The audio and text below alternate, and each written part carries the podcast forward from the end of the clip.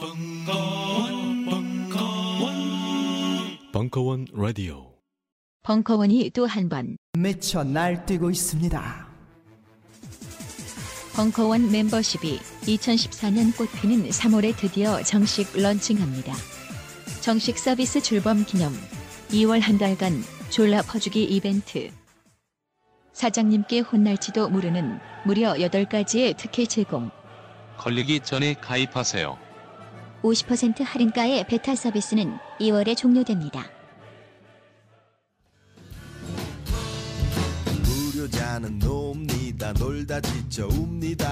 불효자는 라이브 벙커원에서 논답니다. 택시비가 없어 아침에 들어옵니다 택시비가 없어도 라이브 벙커원에는 온답니다. 잔소리 듣고 욕 먹어도 이불 펴고 눕습니다 엄마 기부함에 만 원만 놓고 가 한국의 이야기하는 블루스 뮤지션 씨없는 수박 김대중과 함께하는 라이브 벙커원 2월 16일 저녁 6시에 벙커원에서 만납시다. 입장은 자유, 퇴장은 자율적 기부제입니다. 후한 마음가짐으로 와주세요.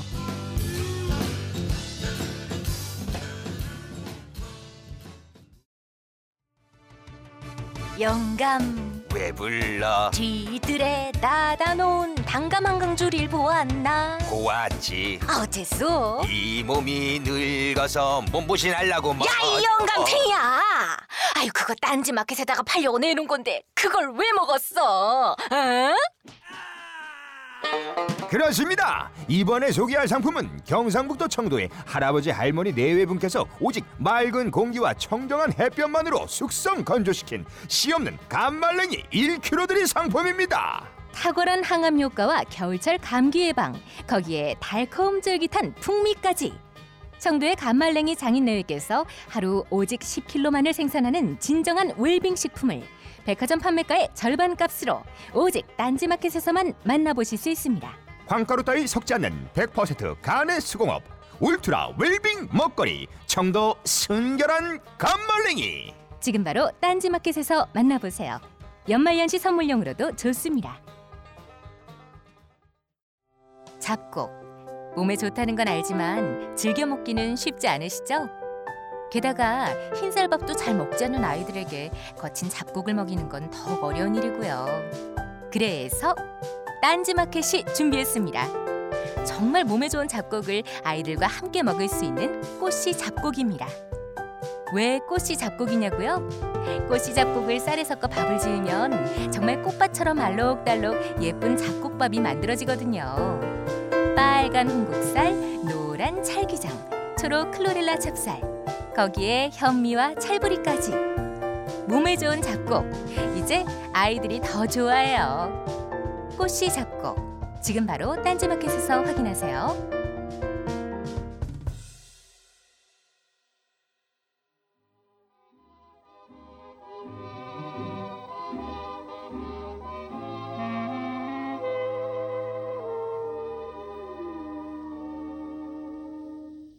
철학 박사 강신주의 감정 수업 북 콘서트 2부 12월 12일 강연.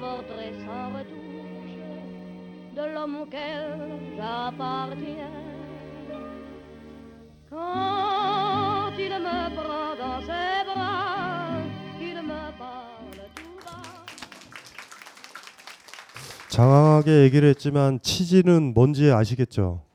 이 책의 치지가요. 그리고 이 책을 읽을 때 요령이 있는데 저는 이 책을 잘 이용하거든요. 어떤 분한테 이걸 읽은 사람한테 물어보면 돼요. 이 48개 꼭지 중에서 어떤 게 제일 마음에 들었냐고. 그럼 그 사람의 상태가 나와요. 뭔지 알죠? 어떤 분은 끌림이래요. 끌림. 그래서 뭔지 알지 아시겠죠? 그런 식으로. 그리고 이제 이 책이 뭐 우여곡절이 많은데 이 책의 취지는 얘기했고 그다음에 뭐를 얘기해야 되죠? 아 그거 얘기해야 된다. 48개잖아요. 그 이 책을 만들었었을 땐 제가 지금까지 냈었던 책들은 대개가 다 제가 통제했었어요. 그러니까 옛날에 썼던 상처받지 않을 권리는 자본주의 비판하기 위해서 제가 몇 년 전에 썼잖아요. 그리고 내년쯤에 이제 정치 철학 아마 그건 돌베개에서 나올 것 같은데 이제 우- 그 진보적인 정치 철학에 대한 책 오마이 스쿨에서 강연했던 건데 그때 그 자료 정리했던 것들을 더 책으로 이제 묶어서 낼 거, 예 그거. 근데 이제 이 책 같은 경우가 저한테 또 소중한 이유가 편집자의 도움을 받은 책이에요. 이 책이. 그러니까 여기 뒤에 에필로그에 썼죠. 책 있으세요? 책 사셨죠? 이제 수업을 시작할 거예요. 교수들이요 책 사게 하는 가장 좋은 방법이 뭐세요? 뭔지 아세요? 1, 2주 동안은 계속 3페이지 넘겨. 이러면 에이씨 이러면서 우리가 사야 되는데 없어도 돼요. 제가 잔잔하게. 저는 제일 행복한 게 요새 뭐냐면 나이가 들었나 봐요. 내년이 이제 48 돼가니까 제가 벌써 48이에요. 마지막 열정이 필요한 때가 왔어요. 슬프죠? 몇몇 분들이 슬프죠. 나이 계산해 보는 거죠. 내가 마흔이 되면 저 아저씨는 죽었네. 뭐 이런. 요게 그래서 이제 에필로그를 쓸 때마다 항상 절절하게 써요. 아 참고로 얘기하면 다상담 셋 있죠. 세 번째 건 썼잖아요. 그 에필로그는 저 쓰고 울었어요. 그때 막 여기 후레쉬 비춰졌던 거 기억나죠? 그때 그 노래가 뭔 노래인지 난 몰랐어요. 듣긴 했는데 015B의 이젠 안녕이었잖아요. 밤에 에필로그를 쓰, 쓰, 쓰려고 감정을 잡기 위해서 틀었어요. 듣고서 쓰는데 눈물이 나는 거예요. 진짜 눈물 났어요. 그대로. 그래서 에필로그 그 너무 너무 명문이에요. 이렇게 시작했어. 그날 울 뻔했다. 그날 그날 쪽팔릴 뻔했다. 다행히 김호준이 나와서 어 죽음과 관련된 황당무계한 자기 얘기를 하는 그 와중에 근데 눈물을 나더라고요. 그래서 거기서 이제 우리 여기 배상명 매니저 우리 다상담에 참여했던 사람들 제일 마지막에 에필로그 마지막에 뭔지 아세요? 안녕 다상담. 근사하지 않아요? 절절하죠? 이것도 똑같은데 나이가 드니까 기록에 자꾸 남겨두고 싶어요. 그리고 선물이라고 또 생각을 하고 우리나라 편집자들은 이렇게 음지에서 일하고 양지를 지향해요. 되게 안기부도 아닌 것이 국정원도 아니면서 근데 그들을 써요. 이거 이거를 좀 읽어보면은 제가 읽어드릴게요. 에필로그 517에 책이 500페이지예요. 굉장히 두꺼워요. 520이잖아요. 근데 이제 민음사에서 얇은 종이 그렇게 무겁지 않은 종이를 써서 좀 얇게 보이죠. 이런 거예요. 이제 마지막으로 감정 수업이라는 책이 어떻게 탄생하게 되었는지 밝힐 차례가 되었다. 책 안 보셔도 돼요. 제가 읽어 드릴게요. 벌써 2년 전의 일이다. 당시 내게 전화 한 통이 걸려왔다. 생면뷰지의 편집자가 만나고 싶다는 내용이었다. 바로 이 책의 편집자다. 그런데 정말 이상한 캐릭터의 캐릭터의 편집자였다. 당시 마흔에 가까운 노처녀였지만 내게는 거의 문학 소녀로 느껴졌다. 심지어 패션 감각마저도 유치하고 순진했다. 오늘 보실 거예요. 제가 이 편집자 희정이를 항상 보면서 얘기하는 게 그거죠. 너의 네가 입고 있는 모든 것들은 개별 개별은 상당히 예쁜데 합쳐놓으니 왜 그러냐? 그 강화문에서 만났을 때 기억나네요. 아 지금 지금 여름 때 여기서 여름 때 소개시켜줘야 돼요. 절대 쓰지 못하는 1960년대 선글라스를 쓰고 다니거든요. 그래서 제가 항상 얘기하죠. 그래서 강화문에서 만날 때 땅 사러 왔니? 그래서 항상 출판사랑 작업을 하면서 제 책 보시면 알죠. 편집자가 항상 나오는 게 저분들이 여러분 이웃이에요. 이제 일하고 돈을 벌고 무슨 소리인지 알죠. 예, 그런 사람들인데 그래서 우리가 이제 여기 민음사 대표나 뭐 이런 사람들이 저를 싫어하죠. 저는 직원들이 오면은 항상 물어보는 게 법인카드 있냐? 그래가지고 그 법인카드로 막 써요. 지난번에 이제 만났을 때는 한 50만 원, 4, 50만 원을 썼죠. 그래서 지금 책이 좀 나갈 때 써야 돼요. 그래서 아직 미름사랑 계, 계약이 아직 안 됐어요. 출판 계약을. 계약식 하는 날 우리 어떻게 할 건지 아시겠죠? 미름사에 있는 일하는 사람, 여러분들이랑 똑같아 월급 받는 사람들을 모조리 모아서 다 먹을 거예요. 그냥 다 먹어버릴 거예요. 그냥. 저는 그렇게 많이 먹지는 않은데 항상 그래서 저분들이 고마운 거죠. 그래서 이게 책을 딱 완성을 하면요 원고를 주죠. 그 저의 기준은 항상 뭐냐면요 제가 즐거움을 느꼈느냐 안 느꼈냐예요. 그 줘요. 그럼 저 친구들은 또 다르게 봐서 또 만드는 거죠. 여기 있는 사진, 그렇죠? 저 친구들이 이제 보고 표지 이거요, 그렇죠? 어 이것도 좀 부담스러워요. 그래서 책을 사시면 일차적으로 해야 될 거는 빼서 요 사이에다 넣는 거예요. 그러면 이제 민음사스러운 책이 이제 나오고 그 이거를 이렇게 올려놨더라고요. 뭐 이것도 제가 뭐 권하거나 그러진 않아요. 그냥 제일 좋다라고 생각하는 걸로 냈으면 좋겠다. 제가 저 아까 양희정이라는 친구 봤죠? 제 주편집자인데 저 친구한테 그랬죠. 네가 엄마다. 원래 남자는 여자를 수태시키고 떠나는 거다. 네가 이제 뱃속에서 10개월을 키워서 네가 내야 된다. 우리는 모른다. 그게 내 아인지. 남자의 신비가 뭔지 아세요? 남자는 내 여자가 낳은 아이가 내 아이인지 몰라요, 정확하게. 근데 여자는 알아. 그래서 조선조 시대 때는 국왕은 궁궐에 수태 가능한 남자는 밤에 딱 자기 혼자 있어야 돼요. 누군지 모르잖아. 영의정이 아닐 수 있잖아요. 영의정이 왔다 갔다 하면. 그래서 사실 그 얘기를 한 거죠. 그래서 다 줬어요. 이제 네가 네 뱃속에서 키워라. 그래서 저는 터치하면 안 되거든요. 자기가 내는 거예요, 이렇게. 그러니까 사실은 힘들었을 거예요, 많이. 그렇죠? 그 잘못 만지면 또 제가 욕할 수도 있고 막 이럴 것 같아서 그 저 친구들을 소개시켜 줬고 이게 지금 이렇게 동영상으로 찍잖아요. 저 친구들은 이제 영원히 영원히 남는 거예요. 그래요. 그래서 항상 얘기하죠. 그 음. 그 자꾸 이런 사람들 너무 싫어요. 그 법인 카드를 이렇게 민음사 법인 카드 있잖아요. 그걸 쓸때 직원인데 있죠. 그거를 아껴 쓰려고 그래요. 이해가 안 돼요. 자기가 박맹호 회장인 줄 알아요. 그 사장이나. 그래서 항상 얘기하죠. 너는 그냥 잠시 머무는 거다 여기. 이게 내 회사냐 네 회사지. 이 각오로 살아야 되는데 아끼면 열심히 하면요. 안 잘릴 것 같죠. 열심히 하고 말 잘 듣는 애를 잘라요. 왠지 아세요? 그런 아이는요. 청와대에서 들어눕지 않거든요. 아이러니예요. 회사에서 복종하시잖아요. 여러분 먼저 정리하고 한다. 제일 만만하거든요. 근데 모임 가졌을 때 있죠. 회의했었을 때 그 부장이라 사장한테 대들면 돼요.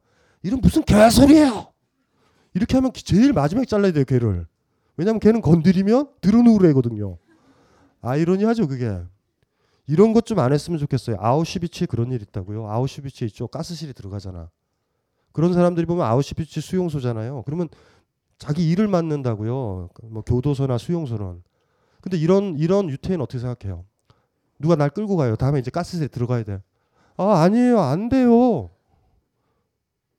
조금만 잡초 솟구면 여기가 예뻐져요. 저 이거 해야 돼요. 사람은 이래요. 무슨 말인지 알죠? 나는 필요한 사람인 거예요. 직장 다니시죠? 필요해지지 마세요. 내 필요에 의해서 그 직장에 다닌다고 생각해야 돼요. 그래야지 강해지고요. 회사 사장이 함부로 못해요. 하실 수 있겠어요? 어쨌든 어쨌든 이, 지금 이제 지금 길을 들이고 있어요. 민음사 직원들을 다 알아요 지금. 자 우리가 하나의 감정을 어떻게 풀었는지 제가 보여드릴 것 같아서 어떤 걸로 할까요? 연말에 어울리는 감정. 음주욕. 219페이지. 219페이지에 음주욕이요. 야, 음주욕이 이게 욕망일까? 이런 생각을 하시는 분이 있는데 굉장히 강력한 욕망이죠, 사실은. 그래서 한번 보면 유진 오니 오닐이라는 작가인데 밤으로의 긴 여로 영화로도 됐어요.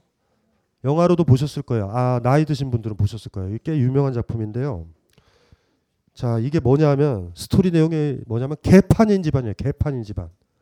술 취해서 사는 집안. 어머니는 또 몰핀 중독에 빠졌던 그 집안의 얘기인데 유진온일의 자서전이에요. 굉장히 슬픈 얘기예요. 그냥 막장이죠. 막장으로 가는 건데 조금씩 읽어가면서 이걸 한번 얘기를 해보죠. 없어도 돼요 책. 술, 보잘 것 없는 사람도 위대해지도록 만드는 묘약들 가운데 이보다 더 멋진 것이 또 있을까?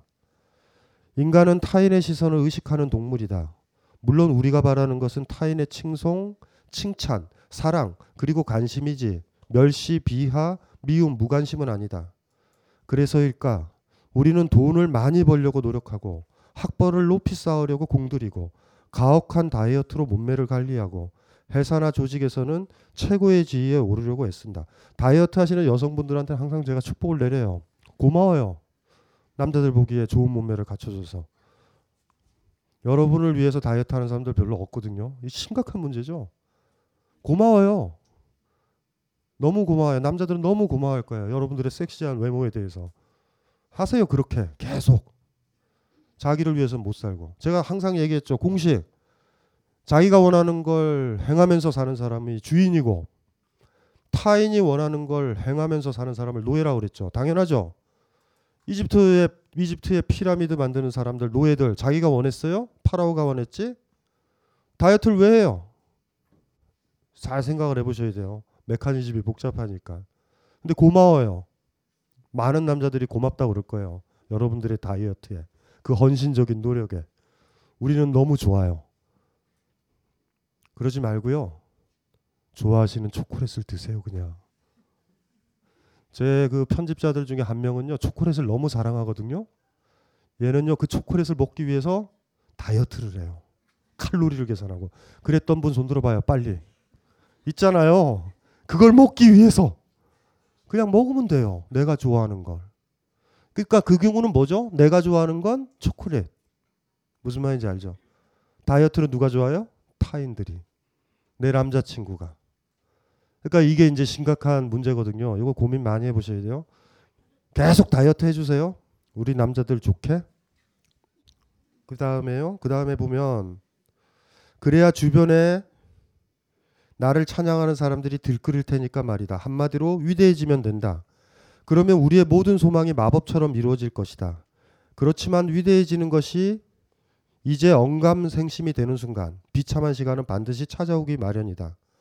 사법고시를 패스하는 것, 올림픽에서 금메달을 따는 것, 혹은 영화배우로 레드카펫을 밟는 것까지는 아니더라도 돌아보면 누구나 한 번은 남의 시선을 한 몸에 받았던 적이 있을 것이다. 그렇지만 지금 현실은 퇴락하여 그 누구도 나를 거들떠 보지도 않는다. 이럴 때 우리는 씁쓸하게 술잔을 들게 되는 것이다. 술의 동력은 그거죠. 연말에 왜 술을 많이 처마시는 것 같아요. 연말에 보면 이룬 게 하나도 없다라는 자각이 있거든요. 술을 마셔야 되죠. 술 마시면 과거의 영광으로 금방 돌아가요. 술 마신 사람들이 그래서 항상 어떻게 싸워요? 옛날에 한참 때를 막 얘기하고 싸우는 거 아니에요. 뒤쪽에 이제 나중에 제가 보면은 어드바이스를 조금 이따 읽어 드릴 텐데 어드바이스가 재밌어요. 유진 온일은 그런 집안인데요. 썩었어요, 다 집안이. 옛날에 전성기만 얘기하는 집안들.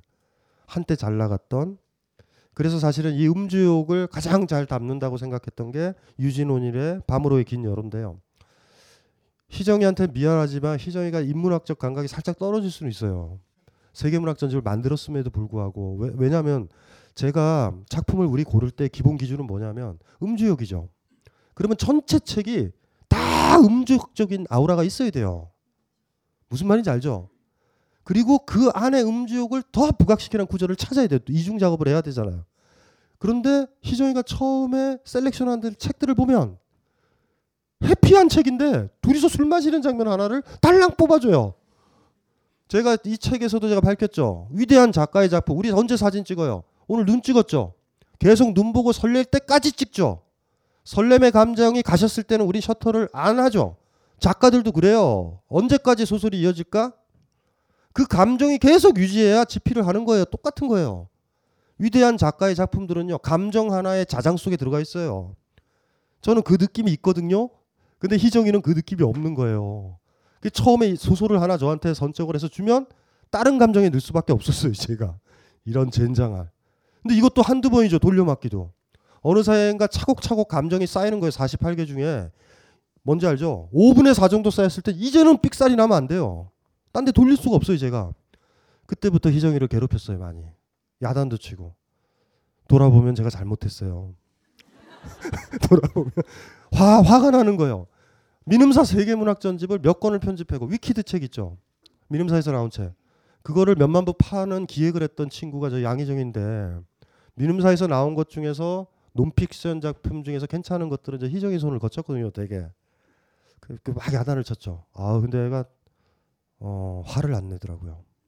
저 아이도 욕심이 있는 거예요. 책이 이뻐지면 된다. 저 새끼의 잔소리는 그만두자. 그 밤으로의 긴 여로는 그래서 그거 두 가지거든요. 그래서 이 책이 문학 작품에 대한 훌륭한 새로운 평론서일 수도 있다라는 이유는 그거죠. 스토리라인 분석하는 게 아니라 작가가 그 작품을 계속 쓸 수 있었던 동력. 우리가 바닷가에 나가서 계속 사진을 찍을 수 있는 동력. 우리가 여자친구를 벗기고 사진을 계속 찍어서 나중에 유출이죠. 유출될 수도 있는 그 사진을 찍는 이유는 어떤 어떤 어떤 느낌이 들 때 그 느낌이 가라앉으면 우리는 안 찍죠 더. 작가들의 놀라운 점은 그거예요. 그 감정들을 집요하게 끌고 가고 그 감정들을 다 포괄할 때까지 작품은 멈춰지지 않는 거예요. 저는 그 사실 이 작업을 하면서 그걸 배웠거든요. 그래서 앞으로 작품을 읽을 때 그렇게 읽으려고요. 내가 안 읽었던 작품이면 도대체 이 작가를 지배하는 감정은 뭔가. 만약에 어떤 작가의 작품에 감정이 너다섯 개가 달려 있다. 이러면 이 새끼는 나쁜 새끼거나 베꼈거나 표절했거나 이랬을 거예요. 카프카의 작품은 하나의 감정으로 쫙 가요. 위대한 작가들의 특징은 단편은 그게 가능한데 장편도 그걸 끌고 가는 거 보면 놀라운 힘이죠.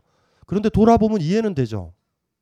우리가 오늘 사진을 찍었을 때 여러분들이 받았던 느낌들 있죠. 만약에 찍었다면 그 눈에 대해서 설레든 어떤 감정이든지 간에 그게 있을 때까지는 셔터를 누르고 그 감정이 사라지면 어때요? 더 이상 셔터를 누르진 않아요. 숙제라면 누를 수 있죠. 숙제라면. 학교 선생님이 찍어와라. 이랬다면 누를 수는 있지만. 그래서 이 음주욕에 대해서 가장 좋은 작품들이 이제 나온 거예요. 하나가. 이거 보세요. 아, 이거 표현 진짜 예쁘다. 첫 잔은 현재의 남루한 모습을 반영하기라도 하듯 쓰듯 쓰지만 조금 이따 느끼실 거예요. 연말 이제 술 마시기 시작하면 첫 잔은 그래요. 아, 술 마실 자격도 없는데 술 마시네. 이럴 수도 있어요. 한 잔, 두 잔 들어가면 술은 어느 사이엔가 우리에게 위대했던 과거와 그 시절의 희열을 선사한다. 술 마시고 싸우는 사람들의 되게 공통점이 있죠. 언성 높아지는 건 뭐예요? 우리 동네에서도 그 저 24시간 신이주 순대국집이 있는데 신이주 순대국집은 참고로 지점마다 맛이 달라요. 강화문은 상당히 맛이 없어요. 근데 연계 그거밖에 없는데 아저씨들이 모이면서 싸우는 게 나 경기고등학교 나왔다고. 막 그래요. 막막 그 얘기한다. 나 맡기고 뭐뭐 그래요. 그래서 순대국 먹으면서 그렇죠. 그, 그 얘기 딱 들으면 저는 바로 알잖아요. 그래서 지금 쓰레기같이 산다는 얘기잖아. 경기고등학교 나왔었어요. 나 한때 잘 나갔어요. 그거 가지고 싸우고요. 상대방이 염장을 지르는 거 항상 뭔지 아세요?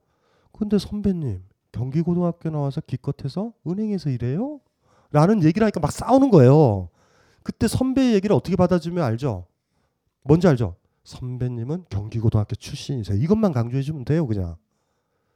나중에 술 마시면 나이 든 사람이나 친구들이나 못 보던 사람이 술이 취해서 과거의 영광을 얘기할 거예요. 상대방한테 친하게 지내는 방법 가르쳐 줬어요. 상대방한테 과거의 영광을 불러 일으켜 주세요. 술자석에. 그러면 송년회 때 술값을 계산 안 해도 돼요. 찬양을 해주면 돼요. 당연하죠. 똥구멍을 빨았으면 대가가 있어야 되는 거예요. 그 사람을 염장 지르면 돈을 내야 돼요. 어떻게 하실래요? 저는 와인을 먹고 좀 칭찬을 해주겠다. 그런 것처럼 여러분들도 겪었죠. 어느 때 내가 왜 화가 나는지 아세요? 지금도 누추한데 과거의 모습까지도 그 사람이 조롱할 때 내가 어디 갈 데가 있어요. 화나지. 그런 거 슬프죠. 표현 좋지 않아요? 첫 잔은 현재의 남루한 모습을 반영하기라도 하듯 쓰듯 쓰지만 이렇게 술은 우리를 에덴 동산처럼 아름다웠던 과거로 데리고 가는 최고의 묘약이다. 여기 아, 아버지와 두 아들 그리고 심지어는 어머니마저 묘약에 취해 살고 있는 한 가족들의 슬픈 이야기가 몽환적 분위기에 펼쳐지고 있다. 유진 온일의 희곡 밤으로의 긴 여론은 이렇게 짙은 술 냄새를 풍기며 다가온다. 대사예요. 티론. 아버지예요. 내가 오셀로 역을 하던 첫날 그분이 극장 지배인한테 뭘 했는 줄 아니? 약간 술 취한 목소리예요. 지금 술 취했어요. 아들이랑 술 마시고 있는 거예요. 지금 연말에. 저 젊은 친구는 나보다 오셀로 역을 더 잘하는군. 당대의 아니 부르의 명배우 부스가 말이야. 그건 사실이었지. 그때 내 나이 겨우 스물일곱 살이었어. 이제 돌이켜 보면 그날 밤이 내 배우 인생의 정점이었지. 원하는 곳에 서 있었으니까. 이 티론이라는 남자는 여자를 만나서 결혼을 하면서 망가지죠. 여러 가지로. 스타였어요. 진짜 젊었을 땐. 아들도 장난 아니야. 에드몬드. 지금 막 술 마시고 완전히 다 취했어요. 아들도. 에드몬드요. 아버지께서 인생의 정점 얘기를 하셨으니 제 인생의 정점들도 얘기해 볼까요? 개판이에요, 집안이. 이 아들 새끼도 웃겨요. 지가 뭐 몇 살이나 살았다고 정점을 얘기해요. 다 바다와 관련된 거예요. 우선 하나는 부에노스 아이레스로 가는 스칸디나비아 범선을 탔을 때였어요. 이렇게 얘기하는 애들 있죠. 예? 만주벌판에 무슨 뭐 뭐저 개사냥꾼 했던 얘기하는 사람들 있잖아요. 내가 이때 그랬었다고. 무역풍이 불고 보름달이 써- 떴었죠. 그 배는 14노트의 속력으로 가고 있었어요. 전 뱃머리 사장에 누워 고물 쪽을 바라보고 있었고 제 아래로는 물거품이 일고 위로는 달빛을 받아 하얗게 빛나는 돛들이 높이 솟아 있었어요. 전 그 아름다움과 노래하는 듯한 리듬에 취해 한동안 모라지경에 빠졌죠. 인생을 다 잊은 거예요. 해방을 맞은 거죠. 요게 아들의 주정이에요. 그러니까 술을 마시는 거예요, 둘이. 과거에 영광 있으셨어요? 과거의 영광 있, 있으셨죠? 화려했던 적 있, 있었죠. 그런데 화려했는데 그 영광이 너무나 오래된 것 같고 에덴 동산처럼 그리워지면 술 마시기 쉬워요. 술을 안 마시면 그 세계로 가기가 만만치가 않거든요. 누가 술을 많이 마셔요? 여배우들. 알코올 중독에 많이 빠지죠. 약물 중독에. 아주 정상이라는 정점에서 칭찬을 받아봤던 사람들이 술을 마신다고. 술 마시면서 어디로 가죠? 그 과거의 그 시절로 아련하게. 그런 사람들 보면 나중에 남편이랑 술 마실 때도 그럴 때 있어요. 나는 있잖아. 그때 자기를 봤었을 때 너무 설렜다. 술 마시면서. 이럴 때 민감한 부인은 알죠. 내가 지금 누추하구나. 진짜 서글프지 않아요? 밤에? 밤에 뭐냐면 이렇게 연말에 부부가 술 마시면서 진짜 그때 좋았지 않아? 그 부인도 그래요. 그때 자기도 참 멋있었지 뭐 이래요. 그리고 술 깨서 또 살아나가는 거예요. 과거의 추억을 되뇌이면서 그럴 때 있지 않아요? 술 마시면서 옛날 얘기, 연애 시절 얘기. 그래서요 이제 이런 얘기들을 하고요.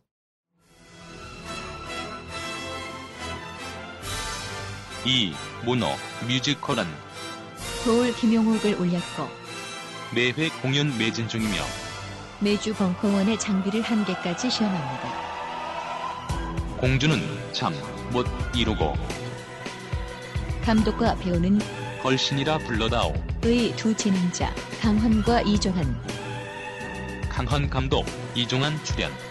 저녁도 먹고 배우와도 놀 수 있고 총체적인 풀 패키지 매주 토요일 저녁 99명 현장 선착순 벙커원 홈페이지 참조 2014년 3월 1일까지 아빠, 대통령은 착한 사람이야? 저 사람들은 왜 경찰 아저씨들이랑 싸워? 미분양 아파트는 많은데 왜 우리 집은 없어? 아, 그 그건 여러분은 아이들에게 어떤 대답을 해주시겠습니까? 가진 자의 거짓말로 답변하시겠습니까? 아니면 없는 자의 증오로 대답하시겠습니까? 국내 유일의 어린이 교양지 고래가 그랬어는 아이들에게 반쪽짜리 답을 말하지 않습니다. 아이가 지혜로워지기 위해서는 양쪽의 시각이 모두 필요하기 때문입니다. 아이들에게 필요한 건 스스로 선택할 수 있는 보기입니다. 이것만 옳다고 강요하는 어른들의 정답이 아닙니다. 고래가 그래서는 아이들에게 학습 이전에 상식을 얘기합니다. 진정한 학습은 상식 위에서 쌓여지기 때문입니다. 고래가 그래서는 아이들에게 답을 갖기 전에 질문을 갖게 합니다. 질문할 줄 알아야 답을 선택할 수 있기 때문입니다. 고래가 그랬어. 지금 포털 사이트에서 고래가 그랬어를 검색해 보세요.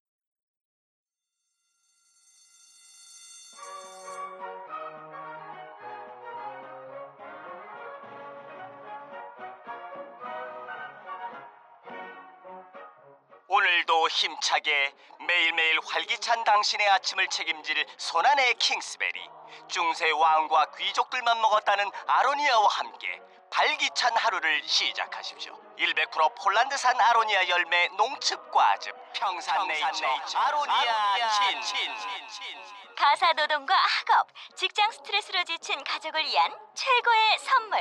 한국에서 구라파의 맛과 향을 덤으로 느낄 수 있습니다. 우리 가족의 건강은 아로니아가 챙겨줘요. 100% 폴란드산 아로니아 열매 농축 과즙. 평산네이처 아로니아 친 보다 자세한 사항은 딴지마켓에서 확인하실 수 있습니다. 이제 226페이지에 그래서 이 책의 구성이에요. 그래서 음주욕이라는 스피노자 정의를 풀고 밤으로의 긴 여로라는 작품을 말려서 들어가서 감정에 이게 어떤 느낌의 음주욕이 드는지를 설명을 한 다음에 이렇게만 쓰면 여러분들 이렇게 생각한다고 이건 훌륭한 교양서다. 밤으로의 긴 여로는 이런 작품이구나. 스피노자의 음주욕은 이거구나. 근데 우리의 목적은 뭐예요? 감정 수업이잖아요. 그래서 어드바이스를 달았거든요. 226페이지 어드바이스는 이래요. 동창회에 자주 나가는 사람이 있다. 조금 있으면 동창회 시작돼요. 과거의 영광을 회귀하기 위해서 돌아가는 사람. 나 동창회 때 공부 잘했거든요. 지금은 쓰레기지만 이럴 때 모이죠. 분명히 뭐예요? 동창회 같이 좋아하시는 분 손 들어봐요. 현재가 불행한 사람들이에요. 현재가 좋은 사람들이나 이런 사람들은 절대 동창회 안 가요. 동창회 가시는 분 갈 거죠? 이거 못 든다 이러면은 지금 자신의 삶이 피폐해질수록 과거의 영광을 확인하려는 것인지도 모른다. 한때 반장이었고 한때 공부도 잘해서 남들의 부러움과 아울러 선생님의 칭찬 속에 살았던 시절이 너무나 그리운 것이다. 지금 때문에. 아, 국민학교 때 반장인 제 여자 동기, 6학년 때 반장인 여자 동기요. 동창회를 너무 좋아요. 자꾸 전화 걸어요. 동창회 하자고. 동창회는 묘한 자리죠. 그 가가의 영광스럽던 자리. 그러니까 개 맞듯이 맞았다면 걔는 우리한테 연락 안 하거든요. 지금 살기가 힘든 거예요. 매번 연락한다. 연락할 때마다 저는 금방 알거든요. 얘가 좀 남편이랑 사이가 안 좋은가 보다. 내지는 무슨 뭐 예를 들면 전세에서 쫓겨서 월세로 갔나 보다. 뭐 그런 그런 느낌이 들죠. 그럴 때 동창회 가지 마세요. 자존심이에요, 그건. 지금 나는 행복해야 돼요. 동창회로 가지 마세요. 근데 우리 사회는 동창회가 굉장히 발달했어요.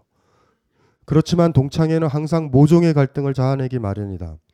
과거에 자신보다 공부를 못했던 아이가 어느 사이엔가 검사 부인이나 의사 부인이 되어 있을 수도 있고 화나죠. 이럴 때 화나죠. 심지어 대학 교수나 방송인이 되어 명성을 날리고 있기도 하기 때문이다. 이때 이때 학창 시절에 반장했던 아이는 걔네들을 폄하하죠. 세상이 이상하다고. 그 남편한테 걔가 어떤 애였는지 내가 얘기를 했었어야 되는데 뭐 이런 느낌도 들고 기득권이 바뀐 거예요. 권력이 바뀐 거예요. 현재는 걔가 권력자고 나는 과거의 권력자였던 거야. 이게 묘하죠. 근데 현재 딱 들어와서 동창회 자리에서 커피를 마시고 있으면 현재의 권력 관계 때문에 자기는 주눅이 들죠. 술을 마시면 과거로 돌아가요. 그러면서 싸움이 벌어지죠. 과거의 반장과 현재의 검사 부인이. 그런데 친구들은 다 현재의 검사 부인 편을 들어요. 그게 싫어서 더 마셔요. 그래가지고 개망난이 짓을 하면 친구들이 차를 태워서 보내죠. 너 먼저 들어가. 중요한 건 역시 현재 검사 부인이에요. 동창회에 동창회는 항상 그런 식으로 끝나요. 씁쓸하게. 여러분들은 술 취한 쪽은 아니었으면 좋겠어요. 그 친구를 태워 보내는. 그러니까 그때도 중간, 지금도 중간. 여러분은 잔잔하죠? 이게 이제 우리도 모르게 하는 거예요. 그럴 때 음주에 대한 강한 욕망이에요. 그래서 어떤 남자를 만났는데 어떤 여자를 만났는데 술이 자꾸 취하는 것 같다. 병원에 가서 알코올 중독이냐? 이거 중요한 거 아니에요. 그 포인트 아니에요. 이 사람은 영광이 있다? 영광이. 현실을 보지 않고 영광으로 도피하려는 사람. 얘기 들어보면 찬란할 거예요, 아마. 옛날에 우리 잘 살았다? 이 얘기서부터 나올 거예요.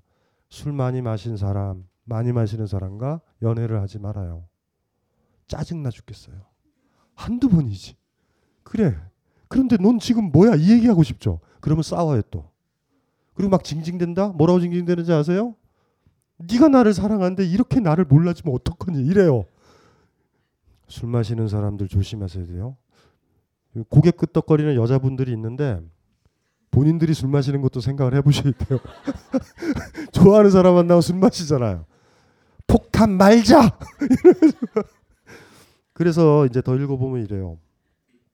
물론 현재 잘 나가는 친구는 과거 자신보다 잘 나갔던 친구들 앞에서 뻐기기 위해 동창회에 나온 것이다. 걔네들도 그래요. 당연히 동창회에서의 충돌은 불가피할 수밖에 없다. 지금은 몰락했지만 과거 영광스러운 건자에 앉아있던 사람과 과거에는 불우한 시절을 보냈지만 지금 존경받는 자리에 서 있는 사람 사이에서 동창회를 지배하는 헤게모니 싸움은 불가피하기 때문이다. 이 묘한 헤게모니가 생기죠 싸움이. 과거의 여왕과 현재의 여왕 중 누가 동창회 모임에서 큰 소리를 낼 것인가? 술이 안 취했었을 땐 현재의 여왕. 술이 취하면 아무도 안 듣지만 과거의 여왕이요. 목소리가 커지죠. 목소리가 커지는데 분위기는 싸하죠. 그러니 더 술을 마셔야 돼요. 안 보이게. 자꾸 아이들이 그렇게 보여야 돼요. 예전에 학창 시절의 그 모습으로 왜 갑자기 숙연해지죠? 연말 연시에 술 좀 좀 그만 좀 마셔요. 좀 술 좀. 사람들이랑. 동창 모임 갖는 분 손들어 봐요. 뭐 하실 거예요, 이번엔? 흥미진진하지 않아요? 현재의 우리 동창들의 권력 관계는 어떻게 재배치됐을까? 음. 누가 타워 팰리스에 들어갔고 누가 전세였다가 쫓겨나서 월세로 가게 됐을까? 흥미진진하지 않아요? 가학증, 피학증. 남분분하죠. 에너지 소비하지 맙시다. 동창회 가지 말기. 동창회 가서 술 마시지 말기. 그리고 동창회 가서 어떤 옛날에 잘 살았던 아이가 불행했었을 때 거기서 위로받지 말기. 나는 그래도 행복한 것 같아. 이러고 오지 말기. 그냥 불행한 거예요. 꼭 다 다리 잘린 사람들이 그렇다? 그래도 쟤는 하반신 불수잖아. 나는 행복해. 이런 이런 것 좀 하지 말았으면 좋겠어요. 그 동창회가 묘한 자리예요. 이것은 대답할 필요도 없는 질문이다. 과거의 여왕이 대치할 테니까 말이다. 비록 술을 잘 마시지 못하지만 그녀는 독한 소주라도 마시고 또 마실 것이다. 현재를 깨끗이 잊을 정도로 마시다 보면 어느 사이인가 과거의 여왕은 다시 화려했던 시절로 되돌아갈 수 있을 테니까 이런 치기를 빌려 과거로 돌아가는데 성공한 그녀는 현재의 여왕이 과거에는 자기의 시녀에 불과했다는 사실을 계속 자중에게 주지시킬 것이다. 잡복인데 이거 하는 사람 있죠. 제 옛날에 그랬잖아. 내 답안지 보고. 자뻑이에요. 이거 위험해요. 이거 위험하죠. 그럴 때 있죠. 술 취해야지 가능한데 이거 함부로 하면은 남들이 그래요. 아, 그쵸. 열등감이라고 바로 얘기할 건데 술 취해서 하는 거. 동창회 진짜 조심스러운 자리예요. 위험해요, 여기 진짜. 그렇지만 과거의 영광이 무슨 소용이 있겠는가? 대부분 친구들은 과거의 여왕이 취했다고 조롱하면서 그녀의 술주정만 탓할 테니 말이다. 이어서 그들은 과거의 여왕을 버리고 단호히 현재의 여왕 편을 들 것이다. 과거와 현재 사이의 부침에 대한 슬픈 보고서. 그래서 술을 마시게 만드는 묘한 공간으로 동창회가 아직 남아 있는 건 이런 이유에서가 아닐까. 음주욕이 가장 강하게 대두될 때는 그런 시절. 가족들끼리 모여서 옛날의 영화를 떠들 때 무슨 말인지 알죠? 술자석이 그런 거였으면 좋겠어요. 내일 전쟁에 나갈 때 그쵸? 술 한 잔 마시면서 건배 내일 잘하자 이런 건 아니에요 우리의 술자리가. 우리는 왜 이렇게 과거의 영광에 연연하는 것 같아? 다 너무나 많이. 그건 뭔지 아시죠? 우리가 너무 힘들어요 사는 게. 그러니까 우리가 술을 그리 처마시는 거예요. 자기도 모르게. 그러니까 다행스럽게 여겨요. 과거에 정점에 이르지 않은 사람은 그닥 많이 술을 안 마셔요. 술 좀 많이 마시는 분 빨리 손 들어보세요. 난 좀 많이 마신다. 어, 빨리 옆 사람이 들어준다. 과거 과거의 전성기예요. 그리고 싸우게 되고 우리가 이 동창회와 술과 관련된 거는 이런 느낌. 아까 보면 가족들도 동창회였죠. 연말에 모여든 거예요, 가족들이. 아버지, 자식 둘, 어머니가 모여서 얘기하는 거예요. 다 취해 있어요. 그러니까 그 집은 뭔지 아시겠죠? 현재에 못 살고 다 자기가 원하는 과거에 가서 살아요. 술 마시면서. 밤으로의 긴 여론을 읽으면요. 깝깝해요. 더 심각한 건 자전적인 작품이에요. 집안이. 그래서 나중에 읽으면 만만치 않아요. 힘든 힘든 소설이죠. 이게 이제 이 감정 수업은 이런 식으로 구성이 되어 있어요. 그래서 이제 마지막에 그 철학자의 어드바이스 부분은 현재로 끌어당겨서 여러분들을 삶에 이렇게 직면하도록 만들어야 되거든요. 굉장한 제가 애정을 여러분한테 피력한 거예요, 진짜로. 앞부분만 가지고도 이렇게 연습이 될 것 같은데 잘못하면 지적인 허용으로 빠질 거란 말이에요, 이게. 그래서 그 철학자의 어드바이스는 책이 이제 예약 판매 딱 들어갔었을 때 쓰고 있었어요, 강화문에서. 제가 개인적으로는 이 감정 수업부터 다상덕까지가 한 달 동안 연이어서 작업을 해가지고 거의 사실은 잠을 제대로 못 잔 것 같아요. 일정들 강연 있고 이런 거 소화하느라고. 그래도 어드바이스는 굉장히 신경 써서 썼어요. 이 부분이 관건이다. 그래서 제가 제일 사랑하는 부분은 이렇게 읽으셔도 되죠. 어드바이스 부분만 이렇게 뽑아서 한번 읽으셔도 돼요. 읽으셔도 되고 그 다음에 이거를 읽을 때 굉장히 소중하거든요. 한 작가가 자기 감정이 마무리가 됐을 때 소설이 끝난다고 그랬죠. 그러니까 이런 문제, 네, 술의 문제도 있죠. 그 다음에 다른 감정들 있죠. 복수심 있죠. 제일 마지막에 복수심이죠. 복수심이 뭔지 아시죠? 안 떠나는 거예요. 미우면 떠나면 되는데 안 떠나는 거예요.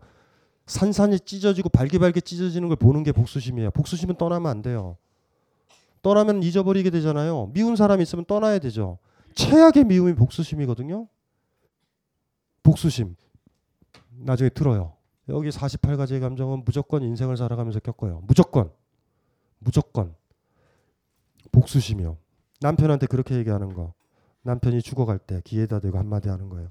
아프지? 떠나는 건 아니에요. 복수심은.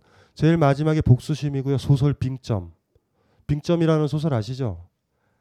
뭔지 알죠? 남자가 있어요. 부인이 있어요. 아이가 잘못해서 어떻게 해가지고 죽었어요. 이 부인이 다른 남자의 눈이 맞는 바람에 죽었다고 생각을 해요. 그랬더니 내 딸을 죽인 아이의 딸을 입양을 시켜요. 나중에 부인한테 한마디 하려고. 네가 우리 입양한 걔가 우리 딸을 죽인 범인의 딸이야라고 얘기하려고. 빙점이란 소설이에요. 어때요? 괜찮지 않아요? 빙점? 마지막에 제일 48개 복수나는 건 그런 거거든요. 여기 있는 감정들 나중에 다 들어요.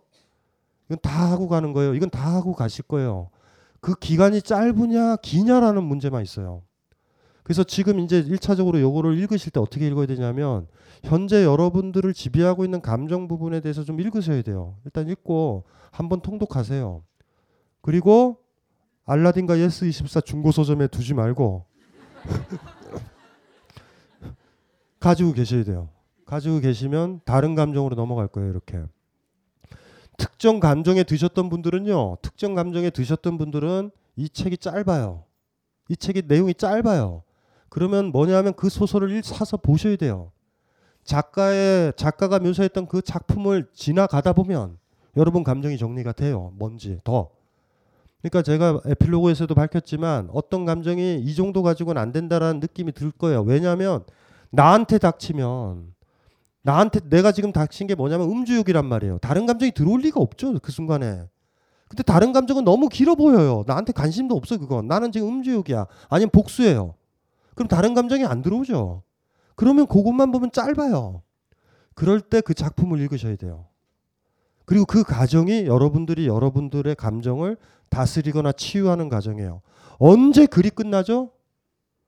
언제 작가는 글이 끝나요? 감정이 정리될 때 끝난다 그랬잖아요. 제가 누누이 강조하지만 이야기된 고통은 고통이 아니라고 그랬잖아요. 충분히 이야기를 하면 고통과 거리가 두어져요. 어떤 사람과 헤어질 때 가장 좋은 방법은 뭐냐면 그 사람을 묘사하는 거예요. 무슨 말인지 알죠? 묘사하면 돼요. 사랑하면 어떻게 해야 돼요? 가슴팍에 처박혀 있으면 돼요. 그 사람 거리 두면 안 돼요. 묘사하는 게 뭐예요? 거리 뒀을 때 되는 거 아니에요?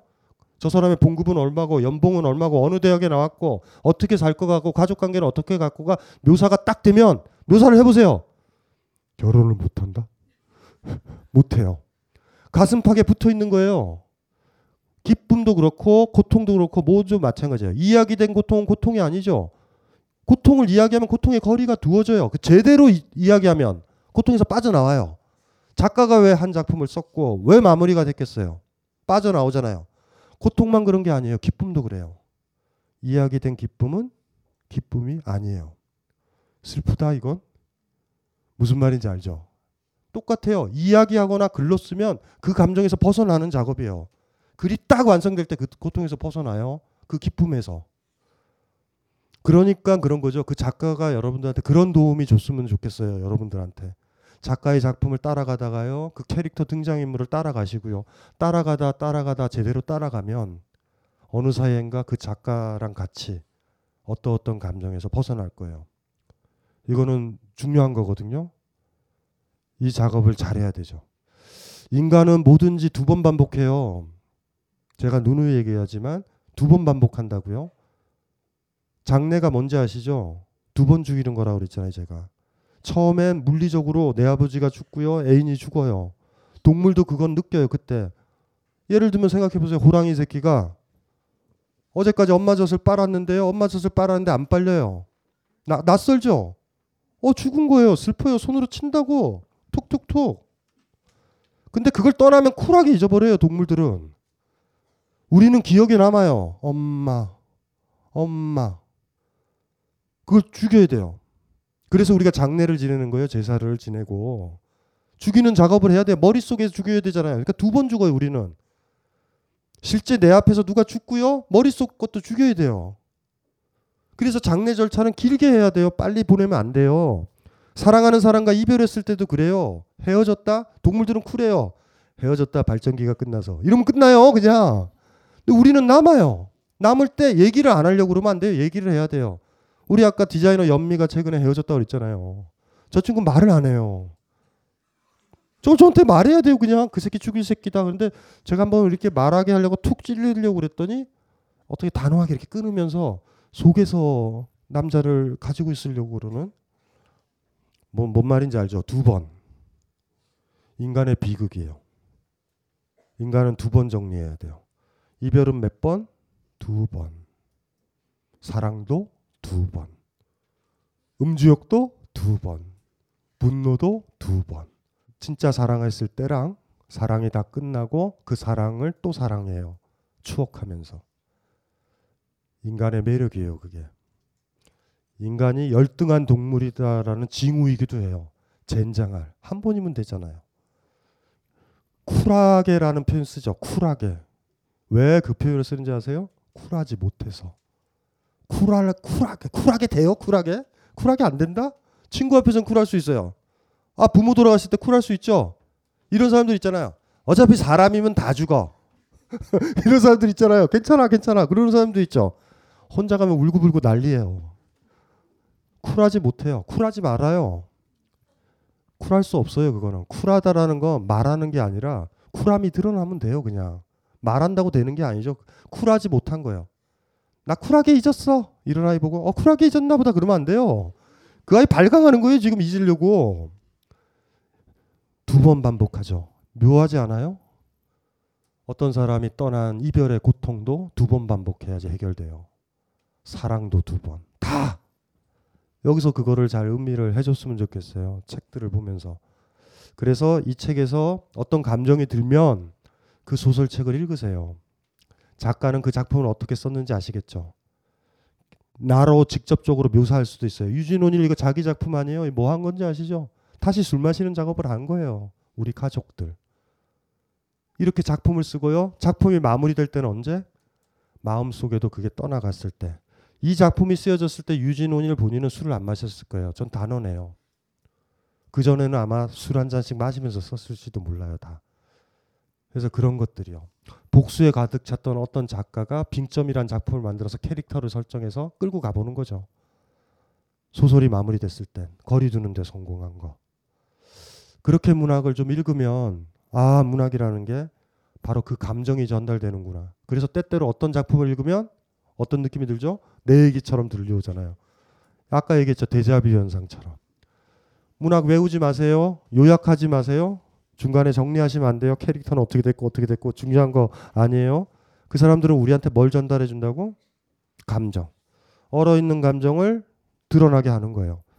그래서 이 책을 읽었을 때 통독을 먼저 하시고요. 체크를 하세요. 가장 내 눈에 집중해서 들어왔던 거. 왜 집중해서 들어왔을까요? 실현한 사람들 누구 찢어 죽이고 싶다면 복수심이 들어오는 거예요, 당연히. 1급의 독자들은요. 1급의 독자들은 책을 읽으면 내가 경험을 안 했는데 그 작가의 경험이 밀려 들어와요, 이렇게. 아, 아프다. 이렇게. 근데 B급의 독자, 이 2차원적 독자, 우리 우리 우리 우리 평범한 사람들은 그 감정이 들어야지 겨우 읽어요, 그걸. 뭔지 알죠? 그래서 실현 당하면 서점에 가죠.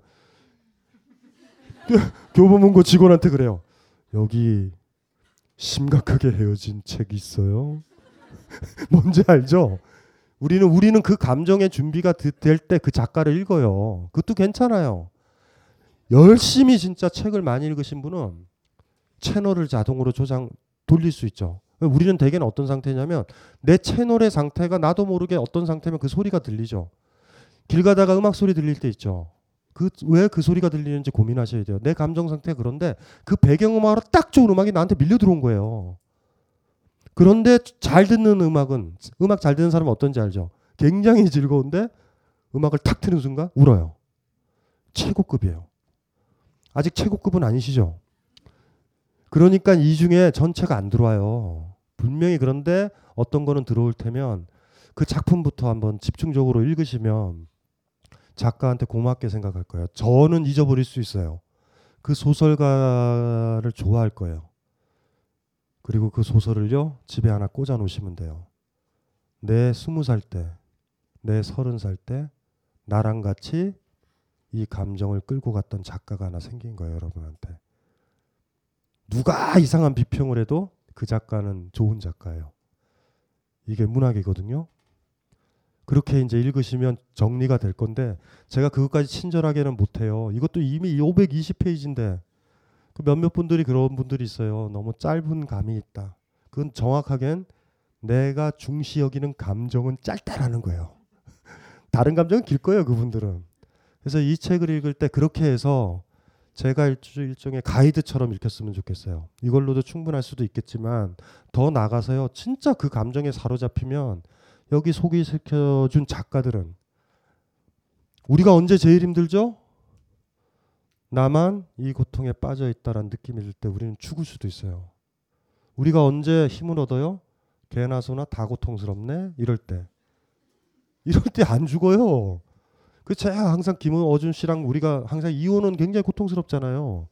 그래서 이혼이 우리가 전 세계적 트렌드라고 강조하는 이유가 그거예요. 저, 저도 웃으면서 그러죠. 좀 늦은 감이 있다. 우리가 몇 년 전에 한 거를 왜 이렇게 하면서 혼자 뭐 지구의 고통을 그게 저희가 저희가 할 수 있는 유일한 위로인 게 뭔지 알죠? 당신만이 그 고통을 겪지 않는다고. 하지만 그 정도만 줄 수 있어요. 다 겪어요, 그 사람도. 그런데 죽지는 않아요. 야, 다 겪는구나. 누군가 떠나서 사랑하는 사람이 떠나서 생기는 고통 다 겪는구나. 그런 것처럼 그래서 진짜 그 감정에 빠져서 이대로 죽을 것 같아. 너무 힘들어. 이 감정에서 내가 언제 벗어나지 이럴 때 그 작가 하나는 여러분들을 살려요. 우리가 왜 아이들이 자살하는지 아시겠죠? 문학책을 안 읽어서 그래. 문학책을. 없어요. 나만 힘든 것 같아. 그래서 우리가 언제 학창 시절에 그 힘들었었을 때 소설들 기억나시죠? 그걸 읽으면서 힘을 얻었었던 소설들이요. 내가 슬프니까 깊은 책 읽은 거 말고요. 아 나만 아프지 않구나. 이 사람도 이리 아팠구나가 나한테 얼마나 힘이 됐는데요. 그래서 그 감각도 다시 이 책을 읽으시면서 여러분들이 살리셔야 돼요. 그래서 아무쪼록 이 책 이렇게 보시다가 지금 현재 자기를 지배하고 있는 감정에 해당하는 작가 있죠. 그 작품을 하나 구하셔가지고요. 외롭고 쓸쓸하면 동창회 같은 데 나가지 말고 집에서 커피 하나 사놓고요. 읽어보는 거예요. 천천히. 그럼 여러분들은 어쨌든 그 감정에 대해선 더 자세히 알게 될 거고요. 그리고 그 작가가 작가 얘기를 통해서 여러분들이 빠져 있는 그 감정에서요. 거리 두는 연습이 자기도 모르게 될 거고 책장을 마지막에 그 소설을 딱 넘기는 순간 아, 이제 그 사람을 떠나 보냈다라는 느낌이 들 수도 있고, 이제 아버지를 떠나 보냈다. 이런 느낌이 아마 들 수도 있을 거고요. 또 하나가 이렇게 사랑이 우리도 끝났구나라는 느낌도 들 수도 있고요. 예쁘게. 이제 이 감정은 끝났어요. 이렇게 되면, 이렇게 되면 제가 말하는 거예요. 프롤로그, 에플로그에도 그걸 밝혔거든요. 미흡하다라고 생각하시는 분들은 반드시 그 소설을 읽으라고. 제가 그것까지 다 해드리려면요 520페이지로 모자라요. 잘못하면 이게 이게 전집으로 나올 수 있어요. 전집 48권, 40 48권이 나요. 이 한 권이 나요. 한 권이 낫잖아요. 그러니까 투정 부리면 안 돼요. 투정 부리면 나머지는 유진온일한테 맡길 거고요. 카프카한테 맡길 거고요. 그렇죠? 푸엔테스한테 맡길 거예요. 그들이 해줄 거예요. 오해 겐자브로가 해줄 거예요, 여러분들한테. 가보자고요 그쪽으로. 그 작가들은 만만한 작가가 아니거든요. 그래서 제가 아까 얘기했죠. 이 작품을 쓰다가 얻었었던 이 작가들 있죠. 작가들은 그래도 최소한 하나의 감정의 자장 속에 소설을 시작해서 소설을 마무리 짓는 좋은 작가들이라고 그렇게 되면 될 것 같아요. 자 이제 10분 뒤에 10분 뒤에 볼게요.